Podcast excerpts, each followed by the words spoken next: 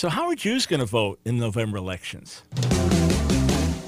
It's time for The Line of Fire with your host, activist, author, international speaker, and theologian, Dr. Michael Brown, your voice of moral, cultural, and spiritual revolution. Michael Brown is the director of the Coalition of Conscience and president of Fire School of Ministry. Get into The Line of Fire now by calling 866 34 Truth. That's 866 34 Truth. Here again is Dr. Michael Brown. Welcome, welcome to the Thoroughly Jewish Thursday broadcast. This is Michael Brown. Delighted to be with you. 866 34 Truth, 866 348 7884. With any Jewish related questions that you have, we'll be tackling them on the air today. We'll be catching up on Jewish related news. I'm not sure if you heard in the midst of all the turmoil we're in here in America, in the midst of riots and cities burning in the midst of racial tension, in the midst of the political conventions. I'm not sure if you heard about the latest terrorist attack in Israel, Palestinian man murdering a rabbi, father of four, with a fifth on the way, just stabbed him. From what we understand, just a random attack. Uh, the ugliness that Israel has to deal with, and the reason that Israel has to stand for its security. Uh, last night, before before I get into some Jewish related news and talk about how the Jewish population of America might vote in the November elections, just want to share from my heart for a moment. I was praying late last night. Many of you know I'm a, a late night person, and I, I was just so burdened for the state of America, and I was feeling tremendous conflict in my heart, as I often do. But it, it was very deep last night and it, was for quite a number of reasons at the same time. I ended up writing an article that'll go live later today on the stream on stream.org. Uh, heart sick for, for the nation and just crying out to God to have mercy. What what happened was this.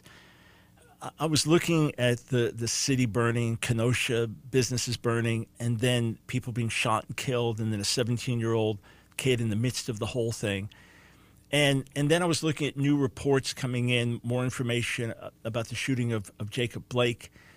And as as I was looking at all of this, my, my heart was overwhelmed. On, on the one hand, I know so many of my black brothers and sisters are grieving and hurting right now and saying, yet again, yet again, another black man unarmed, shot without cause by the police, yet again. And I so much want to show solidarity and empathy and compassion. Then on the flip side, there are the facts emerging from the narrative that it was the man's girlfriend who called saying he shouldn't be here, and there's a warrant out for his arrest. And the police were showing up specifically because of Jacob Blake, and that he resisted arrest, obviously refused to listen to the police, and then admitted to having a knife, and, and they found it in the floorboard of his car. So you hear all that, and, and then you look at the arrest record and so on, and you think, oh, okay, is is that if we had all the facts and all the information out, would there have been as much outrage? Would professional leagues like the NBA talk, talk about potentially canceling the rest of the season over this if all the facts emerge? So there's this conflict, this conflict of absolutely wanting to show empathy and solidarity with my black brothers and sisters in America while at the same time saying, but this may be the wrong cause, this particular situation, and certainly the, the rioting and the burning of buildings. I, I mean, the irony of it there's a Unitarian Universalist church there, which obviously doesn't preach the gospel at all, and it has a sign, Black Lives Matter, and, and that building was set on fire. Figure that out. And, and then many black Americans will, will feel a tremendous sense of solidarity with someone that that is the victim of police brutality, and of course it does happen, undeniably. And they'll say that could have been my son, that could have been my daughter, or that could have been my husband, or, or that could have been my father. Uh, do you remember when Trayvon Martin was killed that, that President Obama said, if I had a boy, that could have been my son, right? So, as a white American, how do you relate to that? Well, here last night, I see the footage. This 17 year old uh, uh, boy who a, a white white young man, and he's there with his rifle. Goes travel about 20 miles from Antioch, Illinois, over to Kenosha, Wisconsin. He's there with his rifle, with an emergency medical kit, and he said, "Our job here is is to protect these businesses, protect the people, and I may have to run into harm's way. That's why I've got that's why I've got my medical kit here, and uh, and so on." He ends up shooting and killing two people last night. Was any of it justifiable self-defense? And it's just what what's a 17-year-old kid doing there with a with a rifle to protect businesses? I, I mean, what kind of chaos is this? And I'm looking at that. I'm thinking he's um, our two grandsons are almost his age, and and one of our grandsons is a is a fireman, already volunteer fireman. His dad's been and grew up with that. Has been in the firehouse for years now. You know, fully functioning, old enough to do that, and you know does EMT related stuff and all that. So suddenly, I'm looking at it in a way of more identification.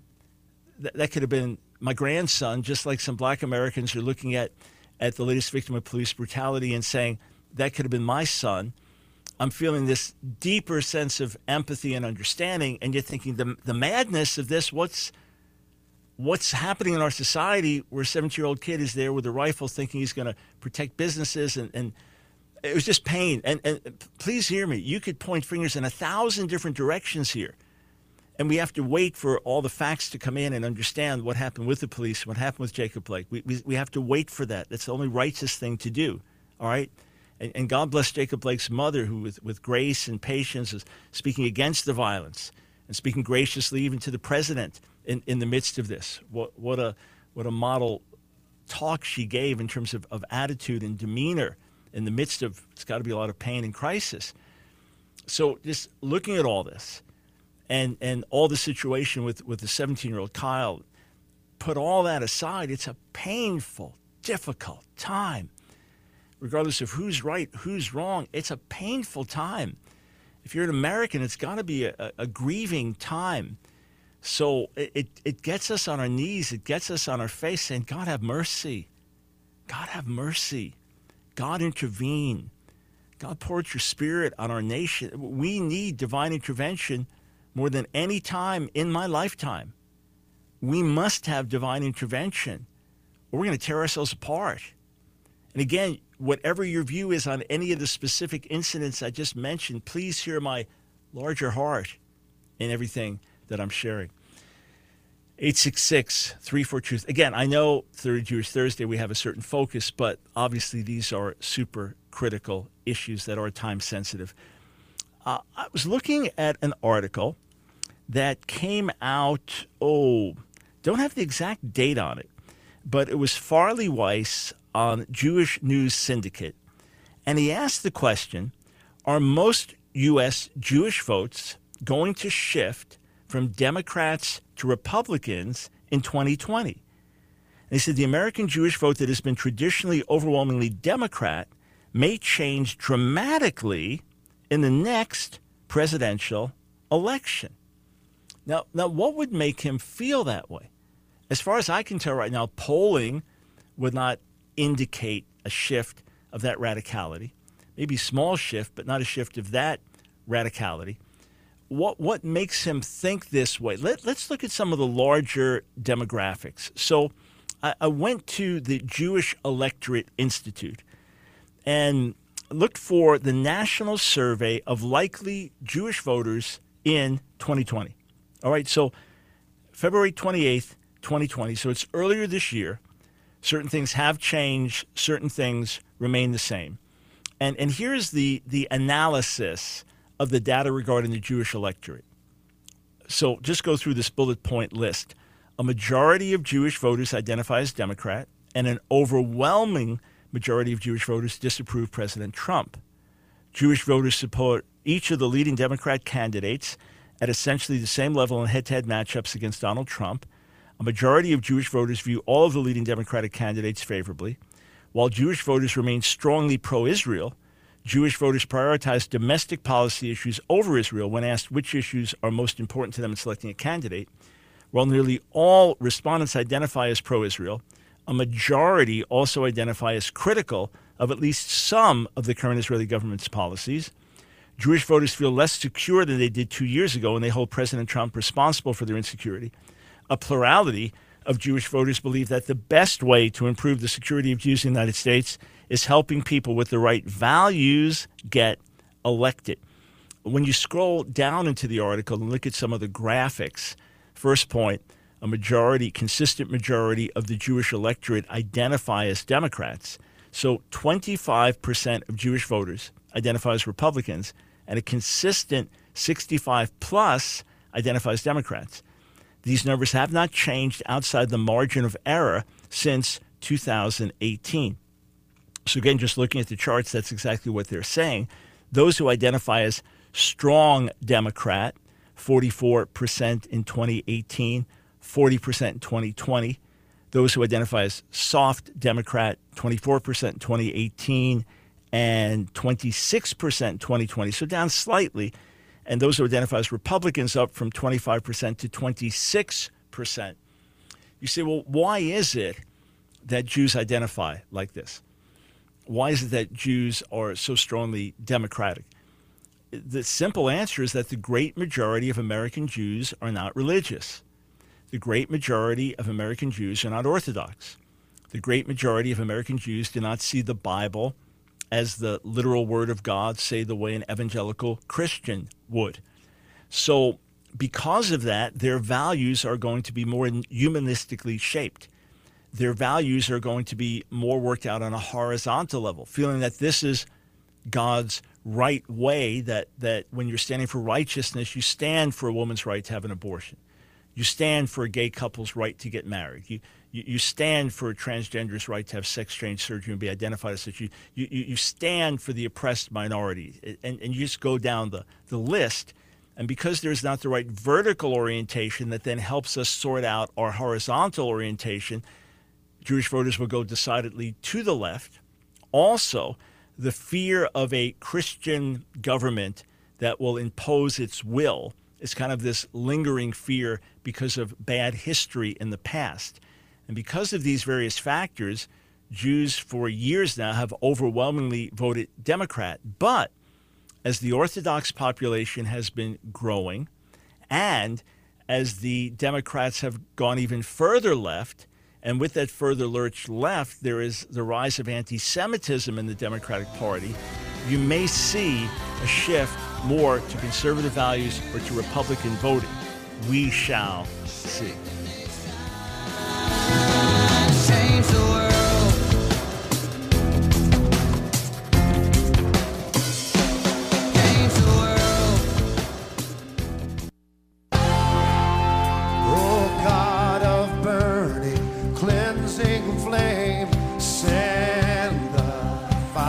The Line of Fire with your host, Dr. Michael Brown. Get into the line of fire now by calling 866 34 Truth. Here again is Dr. Michael Brown.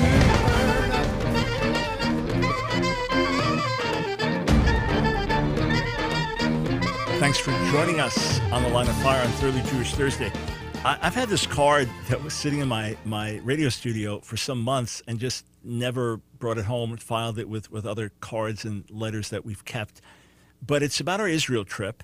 I read it on the air some months back when I got it, but since our trip has been rescheduled to March, uh, there are seats available. You can get in on the trip. What? Just think of having to that to look forward to. Get out of the chaos and craziness of 2020 and be in Israel with us for the tour of a lifetime in 2021. But just want to read what, what this precious uh, couple said. Uh, the wife writing, It has been eight months since Bill and I, uh, in my return from Israel, we are still experiencing an overabundance of Christ's love, grace, forgiveness, and peace. We really do not have the words to express the incredible, life changing experience the trip has made. We are undone and will be until our last breath. He is home in our hearts, and to be able to walk about at his home has been deeply impactful and transformational, a true awakening that has changed our lives forever. Bill and I are so grateful to you, Dr. Brown, T-Shirt Tour Guide, TFI Tours, all the people who worked hard to make this trip possible. Jesus has placed a burning desire for his country and his people of Israel We join you and many other saints in praying for God's holy land and all of the precious people. Um, it's this is a beautiful card, and it's what happens to people on these trips. It's just remarkable. So if you can join us, it's worth it. It's it's a great deal overall. In other words, it's, it's high quality. You'll be staying in good hotels. You'll be having you'll having good meals, great meals, great hotels to stay at.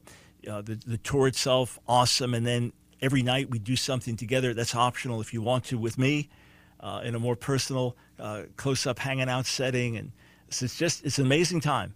It's an amazing time. So go to our website, askdrbrown.org. You'll see it right on the home page. But if, if you're planning on going, now's a great time to get registered. All right, we'll, we'll come back to Jewish demographics, Jewish votes in a little while. My, my own guess, and all this is a guess, is that we'll see again a, a little bit of, of a gain in Jewish voters by Trump. One reason being his, his consistent friendship with Israel. Another reason being the growing anti Semitism in the Democratic Party, which is certainly of concern to Jews, and the continued growth of Orthodox Jews in America. But I'm not expecting a dramatic shift. We shall see. 866 34 Truth. Let's go to Cary, North Carolina. Greg, you're first up today. Welcome to the line of fire. Thank you very much. How are you doing, Dr. Brown? I have a question about Zacchaeus. Um, in line with the thoroughly Jewish uh, Thursday, um, I was talking to a buddy, brother at work, and um, we discussed about Zacchaeus as far as, um, and he brought it to the point where he asked me whether I thought he was Zacchaeus was Jewish. And I said, I believe he is because Jesus said, truly the salvation has come to this the son of Abraham, and and he brought up the point that Abraham had Ishmael, and I said, well, God did God didn't recognize Ishmael as a um, as a, a son. I mean, he recognized he obviously had knew he was a son of Abraham's, but he did not officially recognize him as a son. Am I correct? And oh, you're you're a hundred percent correct. There's not the slightest possibility in a trillion years that when he said a son of Abraham, he was talking about an, an Ishmaelite uh, or an Arab or anything like that. No, the whole context, he's, he's in a Jewish community. The man has a, a, a good Jewish name. Uh, he's repenting because of unrighteous acts. And, and Jesus is rejoicing because salvation came to a son of Abraham. That's Luke 19. In Luke 13, the woman who'd been crippled uh, by a demonic spirit for 18 years, when Jesus sets her free, he speaks of her as a daughter of Abraham. And in John 8, the Jewish people there speak themselves as children of Abraham. So the, the idea of, of Arabs or others, Ishmaelites, identifying as children of Abraham, that doesn't come until the time of Islam, basically. There would have been no consciousness of that. And in that context, there, uh, it, it, it, would have been a thousand percent foreign. It would have been just as foreign as if Jesus was saying the person was Catholic because Catholics identify as children of Abraham through faith in Jesus. You know what I'm saying? It's completely out of context. So you're absolutely 100% right. Nobody ever questions his Jewishness for a split second. So I appreciate what your, your friend was thinking, but it's completely well, out of out of chronological I can ask another. Sequence. Can I ask a can I ask a follow up question? Yeah, sure. As far sure. as do you believe that? Do you believe that? Um, I've always kind of wondered this. I was I, I kind of thought of this a little while ago. Do you think that Matthew and Zacchaeus had known each other because Zacchaeus was also a tax collector, and um, your guess is as good as mine. We ha- we have no doubt. And then one other real quick question. One Yeah. other real quick question. On, you were talking about your trip to Israel. I wonder if you guys are going to Jer- Jericho, and if that tree that Zacchaeus was up in was still maybe there at, um, in You know, Jericho. I, I don't I don't set the itinerary, but to my knowledge, there is I don't know of a tradition that identifies a particular tree as that tree. Even if tradition identified it, it you know it would be highly unlikely that you have a two thousand year old tree that has survived that long. So appreciate the questions, Greg. All right. Uh, uh, by the way, by the way, uh, just to say this, you have all kinds of traditions. You know, this is the place this happened. Some things can be verified archaeologically. Other things are just speculation, and others are obviously local myth. You know, it's like the coin that the archaeologists discovered. It was amazing, and it was dated 4 BC. Uh, You get the problem with that, right? There was no such thing as BC during BC times. Okay. 866 34 Truth. Let's go over to Bish, uh, Bastrop, Texas. Sid, welcome to the line of fire. Hey, are you getting impacted by Hurricane Laura where you are? Uh, we had uh, a downpour of rain this week, but otherwise, uh, it's kind of dry right now. So, but we're seeing the news and we're praying for the uh, the people in, Got it. in that area. Got it. Yeah. So- What's your question, sir? So, uh, my question is this: Sometimes I read from the uh, the Siddur, Mm-hmm. uh, Jewish prayer book for devotions for the for the Shachrit morning service, Mm-hmm. and I come across this prayer I've read, and I I don't know if it's theologically correct, so I'm asking you about it. It's right after, it's in the morning service. It's right after the blessing of the Torah, Mm-hmm. and it's. I'll just read you the prayer. This is the Scroll Siddur. Mm-hmm. Uh, My God, the soul you place within me is pure. You created it, you fashioned it, you breathed it into me, you safeguard it within me, and eventually you would take it from me and restore to me in time to come. As long as the soul is within me, I gratefully thank you, Hashem, my God and the God of my forefathers, Master of all works, Lord of all souls. Blessed are you, Hashem, who restores souls to dead bodies. So my question is, this you place you placed within me is pure. Is that theologically correct? The soul is pure. Right. So that's it's a massive debatable question in that you have to understand what does Judaism mean by the soul? What does the Old Testament mean by the soul? What does the New Testament mean by the soul? Judaism does not see human beings fallen the same way that that the New Testament does, or I, I would argue the Old Testament does. It sees us as having a battle between two natures, right? As, as you're aware, two inclinations, the Yetzer and the Yetzer Hatov, the evil inclination and the good inclination. And the goal is for the good inclination to triumph over the evil inclination. Whereas our understanding would be we are creating God's image and yet fallen and enslaved to sin and need to be liberated by the gospel. And then there's a new nature put within us. So if theoretically you're saying that the spirit that God put within a human being is pure, uh, we would say yes, but that spirit has been separated from God, and that spirit, as part of the human being, needs to be born again. So, uh, again, something different may be meant by it, but it's not something that I would pray or say. And when, when you're using the traditional Jewish prayer book, there's some prayers, the origins of which go back to the time of Jesus and before. Even the Lord's Prayer has elements of, of traditional Jewish prayer. On the other hand, there are many things that are being prayed for as if Messiah had never come. Things being prayed for in terms of redemption, forgiveness, mercy, as if he had never come. Whereas in the new and better covenant, we've already seen those things realized. Individually, we've already experienced forgiveness of sins. We've already experienced a relationship with God beyond what the Israelites could have had at Mount Sinai. So there can be beauty in the Siddur. Uh, sometimes when I've gone through the prayers, my heart breaks as, as I think about my people and religious Jews that pray those words every day, all their lives, you know, feeling no people is so near and yet so far. And yet, on the other hand, as I said, there are things being prayed for, longed for, that we have already experienced the first fruits of in Messiah and, and more of a realistic nature, uh, a realistic assessment of our sinful nature, because of which we recognize our need for the Redeemer. So, with everything that's not Scripture, you uh, and, and part of Jewish tradition, you may find some good, some beauty, but it has to be sifted because there's going to be a human mixture and there's going to be some error in it as well. Hey, thank you for the question. 866 348 7884. We will go back to your calls on the other side of the break, and we'll take a look more at Jewish demographics, where the Jewish vote could be heading. And what's my prayer for the elections? God, your will be done. You know what's best for our nation. Your will be done. I know how I plan to vote, but my prayer is that God will act and God will bring about his will. I never pray for one individual or another to be elected. I pray for God's will, what is best for America and his best interest for the, the kingdom of God, which is the ultimate. Your will be done. All right, we'll be right back.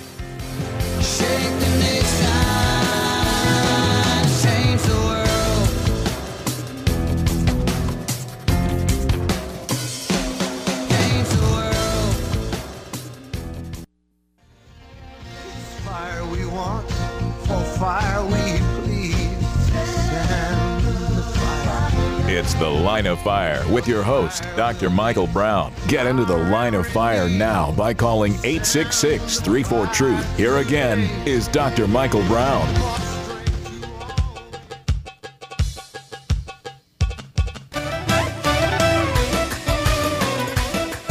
Welcome, welcome to Thoroughly Jewish Thursday. This is Michael Brown.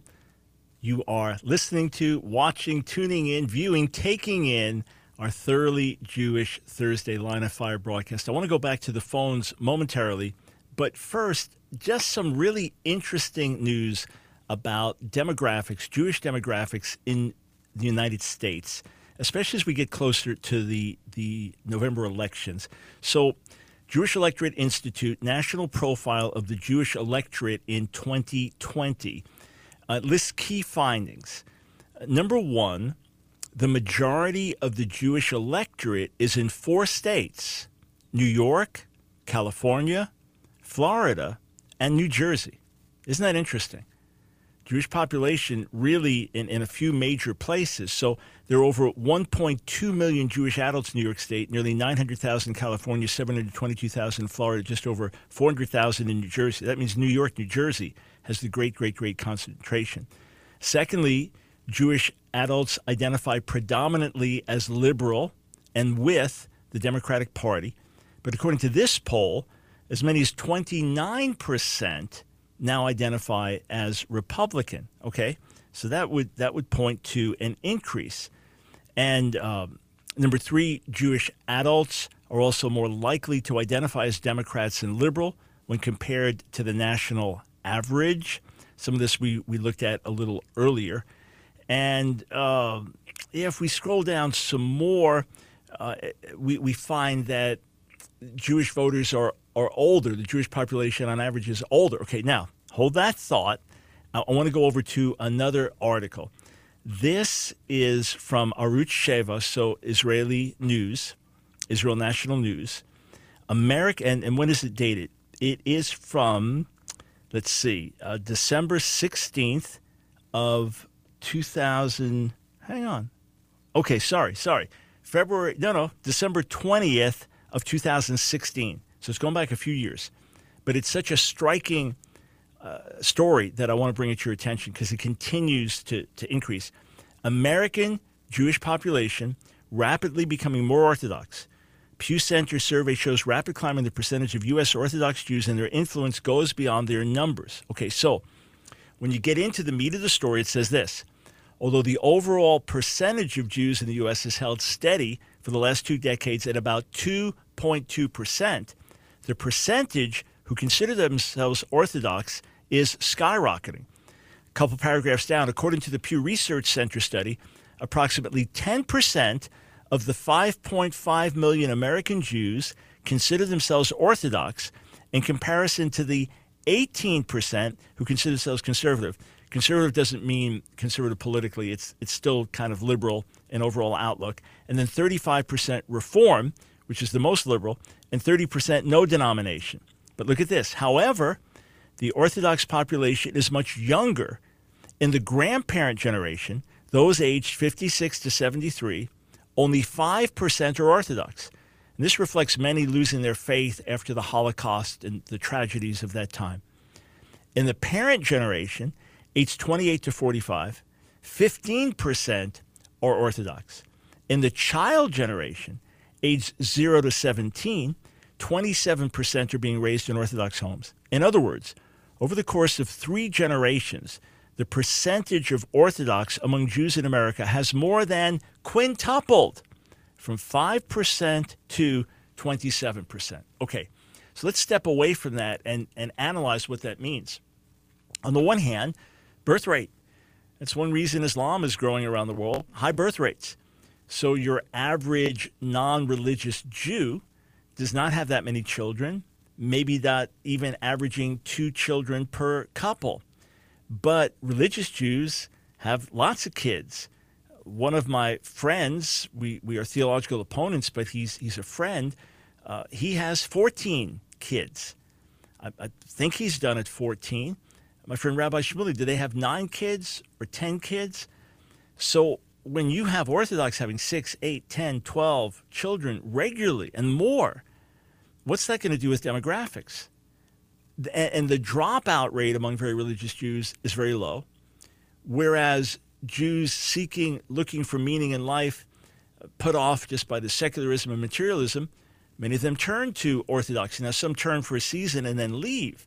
But because of these things, Orthodoxy is rising, which means as this next generation grows up, if the statistics hold, then there'll be a, a wholesale shift in America. A similar thing is happening in Israel, again, because of high birth rates in particular. So this is going to be fascinating to watch. And on the one hand, Orthodox Jews would have a lot more in common with conservative Christians in terms of conservative moral values and in terms of religious devotion and in terms of seeking to adhere to the scriptures. On the other hand, the difference between Jews who believe in Jesus and Orthodox Jews is greater than the difference between Jews who believe in Jesus and secular Jews who do not take their Judaism as seriously. So, very, very interesting things to watch as they unfold in the days ahead. 866 34 Truth.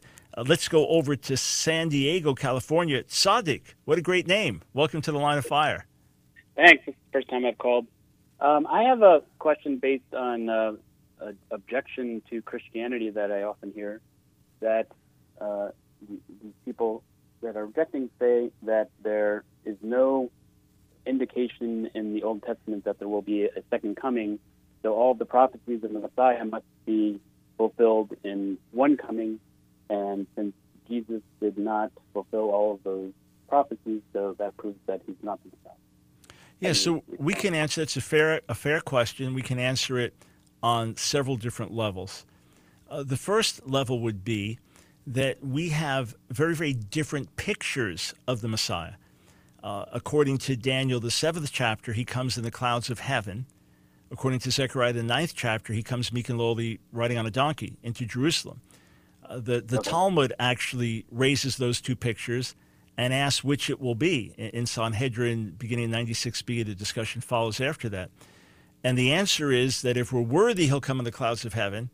If we're not worthy, he'll come meek and lowly, riding on a donkey. Whereas the Bible presents both as true. Then another okay. another point would be if we go to the end of Isaiah uh, 52, so Isaiah 52, 13 down to 53, 12, we see that this servant of the Lord will be highly exalted. And there is Jewish tradition that recognizes Isaiah 52, 13 to 15 as speaking about the Messiah, that he will be highly exalted in a, in a godlike way. I mean, the language is, is, is very, very high to the point that Midrashic interpretation says he'll be exalted more highly than Abraham, Moses, or the ministering angels. And yet, first, he will suffer terrible degradation to the point you, you don't even recognize that he's a human being, and yet he will bring the message of salvation to many nations. So we say that, that there will be great exaltation, but first suffering. Then the third line of argument would be that we have biblical texts. If you combine the testimony of Daniel 9, Haggai 2, and Malachi 3, if you combine those, they indicate that the Messiah had to come before the second temple was destroyed. And, and yet we mm. know we are still praying for his, his return and for the fullness of his kingdom. So, since they're not two separate messiahs, uh, later Jewish tradition develops that idea that there's the Messiah, son of Joseph, Joseph, along with the Messiah, son of David. Uh, Jewish tradition that was current in Jesus' day, so that there would be a priestly Messiah from the tribe of Levi and a royal Messiah from, from the, the line of, of Judah. The Bible doesn't talk about two different Messiahs, but one. So the logical answer is that Messiah first had to come and do his priestly work, dying for our sins, rising from the dead preparing the world for the knowledge of God. Now we work with him to spread that message throughout the world. And then he returns at the end of the age. Last point I would make is that there are many things sandwiched together in biblical prophecy. For example, when you look at a passage like Ezekiel 36, the return of our Jewish people from Babylonian exile in the 6th century BC, only part of that has been fulfilled. Where does it say that, that it's going to happen part then and the rest 2,500 years later. It's all sandwiched together as one, but history interprets it for us, telling us part of it happened then, but most of it didn't. The rest is still future, and we're, we're watching even some of the ongoing fulfillment in our day. So that's how I would answer it, just using the Hebrew Bible, the Tanakh, not even using the New Testament at all. Okay, but would you agree that um, the people, uh, especially before Jesus, never understood it that way when they were, because you have to keep in mind that the Old Testament has been around for so much longer than, uh, like, was it was around so much many, you know, hundreds and thousands of years before the New Testament. So during all that time, they were looking at all these prophecies. I don't think you can say that they read them and understood them as two comings. Well, the first thing is we got things wrong constantly. Constantly Okay. through the Hebrew Bible, we got things wrong. That was our general pattern. To get them right would be the exception to the rule. Not only so, it's prophesied in the Hebrew Bible that that we would not recognize the Messiah when he was suffering and dying for us, that we wouldn't recognize it. So it's already written there. And then, but at the time of Jesus, there were many different views about Messiah, all kinds of views. So, and and Jews had come up with ideas of, of two different messiahs, and and there were some looking for for a, a royal Messiah, a priestly Messiah, a prophet, uh, Elijah. So there was a lot of speculation. In, in other words, it's not like the Orthodox myth that there's been one view about Messiah only in Jewish history for 3,500 years, and Jews have hmm. always known what that was. That's a complete myth. We know from the ancient literature and, and the books of Enoch and other things that were highly esteemed in, in Jewish thought that there are many, many different views. That's why Jacob Neusner co-authored a book, one of the the most prolific Jewish scholar of, of the last generation, of this generation, called Judaisms and Their Messiahs. That there were different Jewish beliefs and Jewish sects at that time, all competing to say we're the true Jews and the true Israel. And there were different views about the Messiah. Why? Because God did not lay it out in advance with mathematical precision, just like most prophecies. He lays it out clearly enough to prepare your heart. And when the things actually happen, then you can look at Scripture and say, "Whoa, this is this is amazing. It's been laid out. There it is. God said it in advance, and now we can point back to it and say, "Look at that. There it is. It's crystal clear." That being said, if you had a follow-up question, stay right there, and we will talk on the other side of the break. Hey, friends, I'm just going to take calls the rest of the broadcast. So if you're online, patiently waiting, we'll do our best to get to your call. 866 348 7884.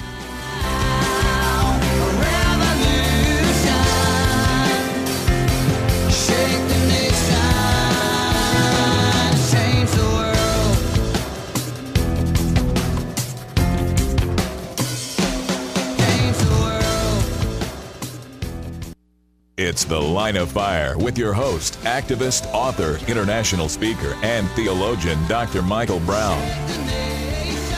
Your voice of moral, cultural, and spiritual revolution. Get into the line of fire now by calling 866 34 Truth. Here again is Dr. Michael Brown.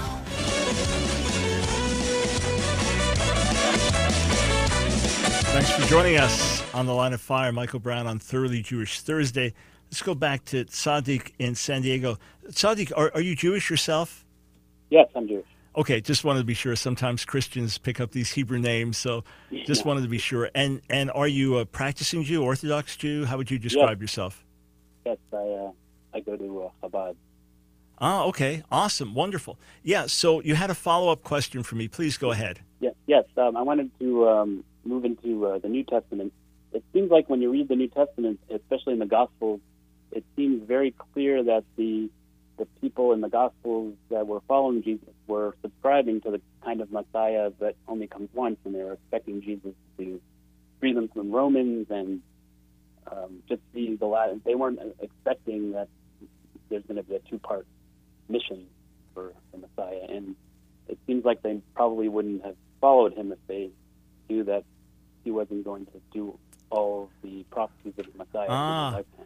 Yeah, w- with all respect, it's kind of the opposite. In other words, they followed him because of who he was. They followed him because God was was backing him, just like God backed Moses with signs, wonders, and miracles, and God backed Elijah with signs, wonders, and miracles.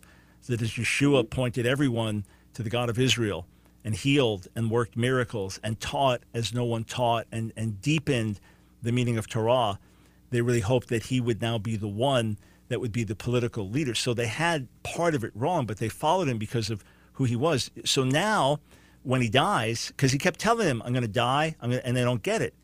Again, ju- just like in Isaiah's ministry, Isaiah 6, God said, harden the hearts of the people and, and cover their eyes so they don't see. Or God telling Ezekiel, if I sent you to the Goyim, to the Gentiles, they would listen, but I'm sending you to my own people, they won't listen. So Yeshua is experiencing the same thing as a prophet with his own disciples. But then, when they're discouraged, when they're heartbroken, when they think it's all over, he rises from the dead.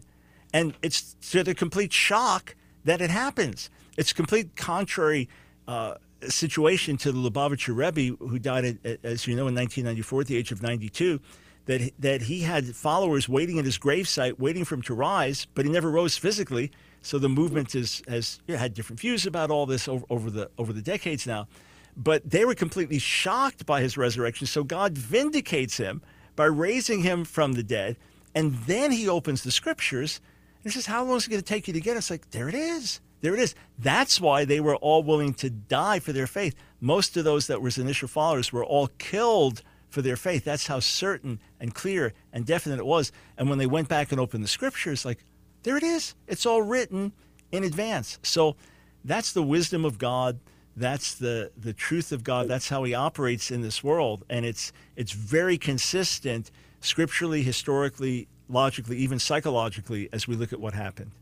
But, but they still had the Romans, and you know they didn't have a Jesus becoming the king of Israel like like it would normally be expected, like a king that leads and, and fights wars and makes Israel be on top. That's really Yeah, but, but it's expecting it's it's interesting. Well, some were, some were. Again, there were different expectations. There was no one view ab- about messianic beliefs in the first century, and and you know the Talmud in, in Sukkah mentions Mashiach ben Yosef. It doesn't mention it before then. Where does that come from? Where does that belief come from?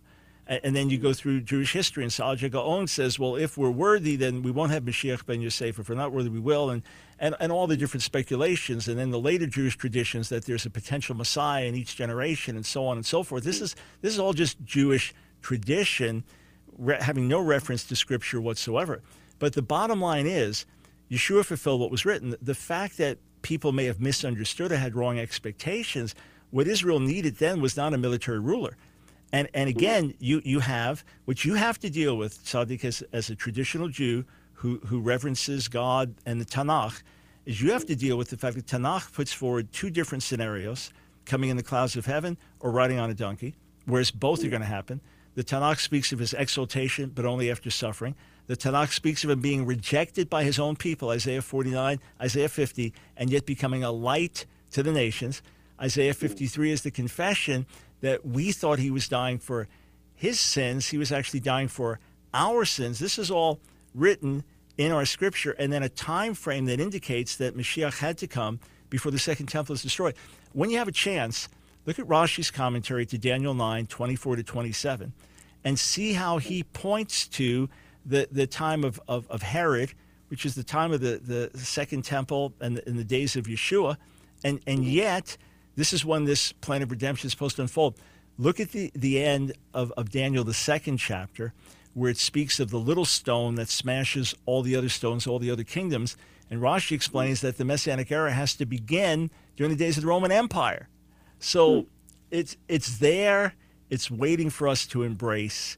And when we do, it's, it, it helps us prepare the way for his return. So, so last point to make since you're Chabad, since you are you are um, believe in, in Hasidic Judaism, you understand the concept of, of Tikkun Ha'olam. You understand the concept of every day that a Jew performs a mitzvah, and just for my for my larger audience, uh, performs one of the commandments. He's he's he's sanctifying things when he puts on tefillin and the phylacteries. He's he's sanctifying what would just be something secular, making it holy, and that that the views of the Lubavitcher Rebbe that within every uh, Jew is a, is a spark. So if you will, Right. if if um, if if a man will will will daven and, and put on tefillin, so he'll pray and put on the tw- phylacteries. If a woman will light the Sabbath candles, it'll rekindle that spark. And then, if enough happens, like in the Talmud, if all of Israel would obey uh, two consecutive Sabbaths, the Messiah would be revealed.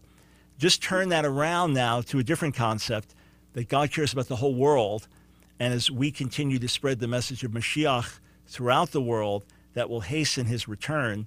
And ultimately, as the Jewish people recognize who he is and embrace him, then as we welcome him, he will come and establish his kingdom on the earth. So he started the work, it continues to now, and it will be completed at that time. See if any of these concepts make sense to you as you as you give them further thought.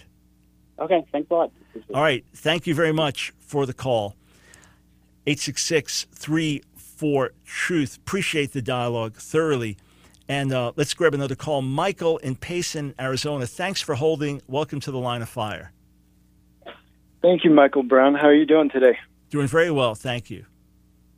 Awesome. Yeah, I just read your book. Uh, Not Afraid of the Antichrist is is very helpful, very uh, very well written. So thank you for that. Well, thank you. And, and thank, my thanks to Craig Keener, my fellow author there. Yes. All right. Well, uh, I had a question um, about uh, Jerusalem. Actually, the uh, the new heavens and the new, new earth and the new Jerusalem. And this might be uh, somewhat of a remedial question, um, but uh, and I'm a little embarrassed asking it, but I can't really find an answer that satisfies me. But I, I um, probably won't have an answer for you. It'll probably be too difficult a question, but go ahead. Um, well, um, so in Genesis 12, uh, God promises Abraham that the uh, land of Israel will be an everlasting possession for him. Yeah. But then we uh, we read in uh, Revelation 20, uh, and by the way, I'm a I believe in an actual millennium where, where Christ will rule the world for a thousand years in Jerusalem.